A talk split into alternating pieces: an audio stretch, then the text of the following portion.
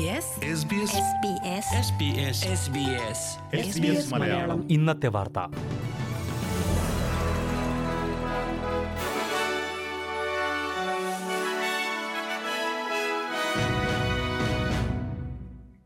നമസ്കാരം.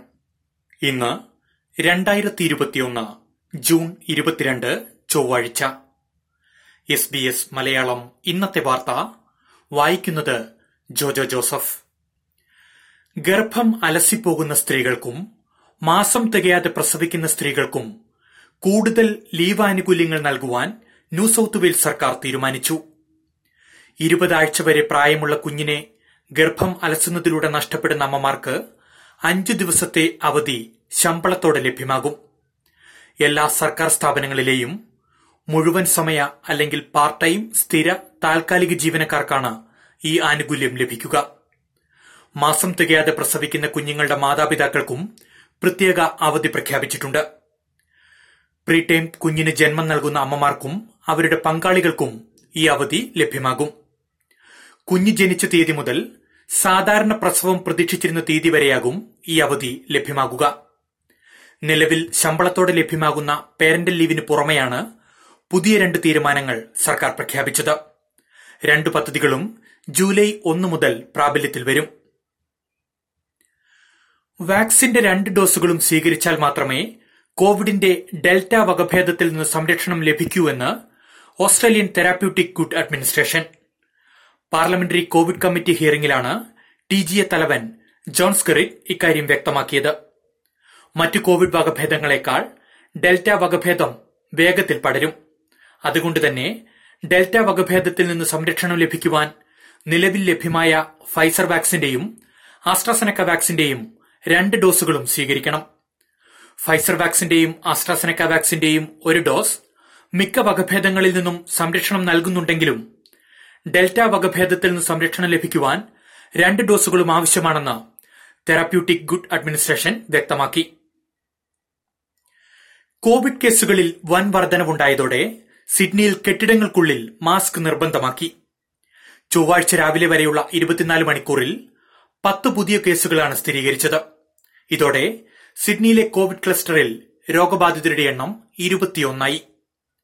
വൈറസ് ബാധയുടെ എണ്ണം കൂടിയതോടെ സിഡ്നിയിൽ എല്ലായിടത്തും മാസ്ക് നിർബന്ധമാക്കി. ജൂൺ മുപ്പത് ബുധനാഴ്ച അർദ്ധരാത്രി വരെയാകും മാസ്ക് നിർബന്ധമായിരിക്കുക. അതേസമയം സംസ്ഥാനത്ത് ലോക്ഡൌൺ ഏർപ്പെടുത്തില്ലെന്ന് പ്രീമിയർ ഗ്ലാഡിസ് ബെർജിക്ലിയൻ പറഞ്ഞു. വിക്ടോറിയയിൽ കഴിഞ്ഞ ഇരുപത്തിനാല് മണിക്കൂറിനിടെ പുതിയ പ്രാദേശിക കോവിഡ് ബാധകളൊന്നും റിപ്പോർട്ട് ചെയ്തിട്ടില്ല. പതിമൂവായിരം പരിശോധനകളാണ് സംസ്ഥാനത്ത് ഇന്നലെ നടന്നത്. അതേസമയം ഹോട്ടൽ ക്വാറന്റീനിൽ രണ്ട് കേസുകൾ റിപ്പോർട്ട് ചെയ്തിട്ടുണ്ട്. കോവിഡ് ബാധകളുടെ എണ്ണം കുറയുന്നത് നിയന്ത്രണങ്ങൾ ലഘൂകരിക്കാനുള്ള ആത്മവിശ്വാസം പകരുന്നതാണെന്ന് Victorian acting premier James Merlino പറഞ്ഞു. വിക്ടോറിയയിലേക്കുള്ള യാത്രാ നിയന്ത്രണങ്ങൾ വിവിധ സംസ്ഥാനങ്ങളും ടെറിട്ടറികളും ലഘൂകരിക്കുകയാണ്. വിക്ടോറിയയിലേക്കുള്ള യാത്രാ നിയന്ത്രണങ്ങൾ ജൂൺ ഇരുപത്തിയഞ്ച് വെള്ളിയാഴ്ച നീക്കം ചെയ്യുമെന്ന് ക്വീൻസ്ലാൻഡ് പ്രീമിയർ അനസ്താഷ്യ പലാഷെ പ്രഖ്യാപിച്ചു. ഗ്രേറ്റർ മെൽബണിൽ നിന്നുള്ള യാത്രക്കാർക്കുള്ള നിയന്ത്രണം സൌത്ത് ഓസ്ട്രേലിയയും വെള്ളിയാഴ്ച പിൻവലിക്കും. വിദഗ്ധ കുടിയേറ്റ തൊഴിലാളികളുടെ മുൻഗണനാ പട്ടികയിൽ ഇരുപത്തിരണ്ട് തൊഴിലുകൾ കൂടി ചേർക്കുവാൻ ഓസ്ട്രേലിയ തീരുമാനിച്ചു. ഇതോടെ പ്രയോറിറ്റി മൈഗ്രേഷൻ സ്കിൽഡ് ഓക്യുപ്പേഷൻ ലിസ്റ്റിൽ മൊത്തം തൊഴിലുകളുടെ എണ്ണം നാൽപ്പത്തിയൊന്നാകും.